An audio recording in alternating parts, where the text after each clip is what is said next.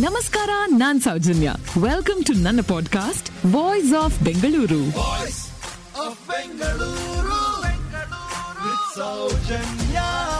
ಹಿಂದಿಯಲ್ಲಿ ಮಿಂಚಿದಂತಹ ಈ ಕನ್ನಡ ಕೋಗಿಲೆ ಬಗ್ಗೆ ಕನ್ನಡಿಗರಿಗೆ ಗೊತ್ತಿಲ್ಲ.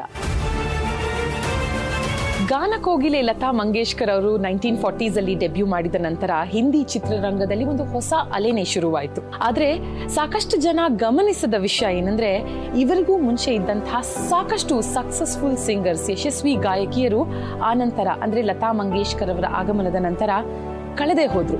ಅವ್ರ ಬಗ್ಗೆ ಎಲ್ಲ ಅವರ ಹಾಡುಗಳನ್ನ ಕೇಳಿದವ್ರಿಗಷ್ಟೇ ಗೊತ್ತು ಬಿಟ್ರೆ ಯಾರಿಗೂ ಗೊತ್ತಿಲ್ಲ.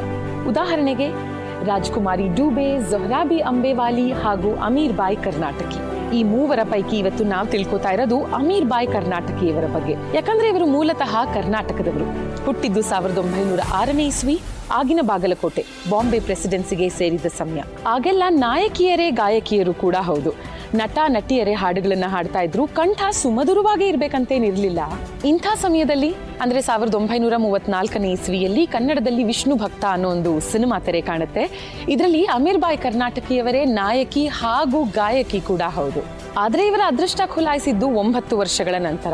ಬಾಂಬೆ ಟಾಕೀಸ್ನ ಕಿಸ್ಮತ್ ಅನ್ನೋ ಸಿನಿಮಾ ತೆರೆ ಕಾಣುತ್ತೆ. ಈ ಸಿನಿಮಾದ ಎಲ್ಲಾ ಹಾಡುಗಳನ್ನು ಅಮೀರ್ ಬಾಯ್ ಕರ್ನಾಟಕಿಯವರೇ ಹಾಡಿದ್ದು. ಆನಂತರ ಇವರ ಹೆಸರು ಹಾಗೂ ಧ್ವನಿ ಮನೆ ಮಾತಾಗಿ ಹೋಗುತ್ತೆ. ಆದ್ರೆ ಅಭಿನಯಿಸಿದಂಥ ಸಿನಿಮಾಗಳು ಸಾಲು ಸಾಲಾಗಿ ಕೈ ಕೊಟ್ಟಾಗ ಫುಲ್ ಫ್ಲೆಜ್ಡ್ ಆಗಿ ಗಾಯಕಿ ಆಗ್ತಾರೆ ಅಮೀರ್ ಬಾಯ್ ಕರ್ನಾಟಕಿಯವರು ಅದ್ಯಾವ ಮಟ್ಟದ ಯಶಸ್ಸನ್ನ ಪಡ್ಕೋತಾರೆ ಅಂದ್ರೆ ಆಗಿನ ಕಾಲದಲ್ಲಿ ಗಾಯಕಿಯರಿಗೆ ಸಂಭಾವನೆ ಐನೂರು ರೂಪಾಯಿ ಇದ್ದ ಸಮಯದಲ್ಲಿ ಇವರ ಸಂಭಾವನೆ ಮಾತ್ರ ಒಂದು ಸಾವಿರ ರೂಪಾಯಿ ಇರ್ತಾ ಇತ್ತು. ನೂರೈವತ್ತಕ್ಕೂ ಹೆಚ್ಚು ಸಿನಿಮಾಗಳಲ್ಲಿ ಮುನ್ನೂರ ಎಂಬತ್ತಕ್ಕೂ ಹೆಚ್ಚು ಹಾಡುಗಳನ್ನು ಹಾಡಿದಂತಹ ಇವರು ಲತಾ ಮಂಗೇಶ್ಕರ್ ಅವರ ಆಗಮನದ ನಂತರ ಅವರ ಯಶಸ್ಸು ಹಾಗೂ ಹಾಡುಗಳ ಅಬ್ಬರದ ನಡುವೆ ಕಳೆದೇ ಹೋದ್ರು. ಆಗೆಲ್ಲ ರಂಗಭೂಮಿ ಅಥವಾ ಸಂಗೀತ ಕ್ಷೇತ್ರದ ಹೆಣ್ಣು ಮಕ್ಕಳಿಗೆ ಗೌರವ ಕೊಡ್ತಾ ಇರ್ಲಿಲ್ಲ, ಮರ್ಯಾದೆಯಿಂದ ನಡೆಸ್ಕೊತಾ ಇರ್ಲಿಲ್ಲ. ಅಷ್ಟ್ಯಾಕೆ? ಮರ್ಯಾದಾ ಹತ್ಯೆಗಳೇ ನಡೀತಾ ಇದ್ವು. ಅಂಥ ಸಮಯದಲ್ಲಿ ಅಮೀರ್ ಬಾಯ್ ಕರ್ನಾಟಕಿ ಹಾಗೂ ಅವರ ಅಕ್ಕ ಗೋಹಾರ್ ಬಾಯ್ ಹೋರಾಡಿದ ಪರಿ ಇದೆಯಲ್ಲ ಇದರ ವಿರುದ್ಧ?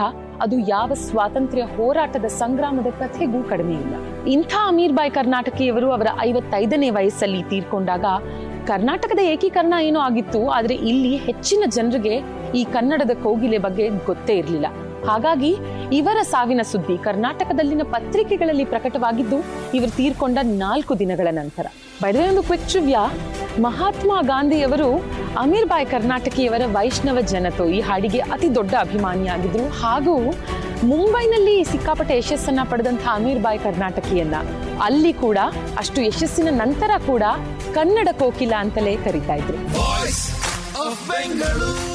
ಥ್ಯಾಂಕ್ ಯು ಫಾರ್ ಲಿಸ್ನಿಂಗ್ ಮುಂದಿನ ಎಪಿಸೋಡ್ನಲ್ಲಿ ಮತ್ತೆ ಸಿಗೋಣ. ಈ ಪಾಡ್ಕಾಸ್ಟ್ಗೆ ಸಬ್ಸ್ಕ್ರೈಬ್ ಆಗಿ ವಾಯ್ಸ್ ಆಫ್ ಬೆಂಗಳೂರಿನ ಸಂಚಿಕೆಗಳನ್ನ ಮಿಸ್ ಮಾಡದಿರಿ. ನಮಸ್ಕಾರ.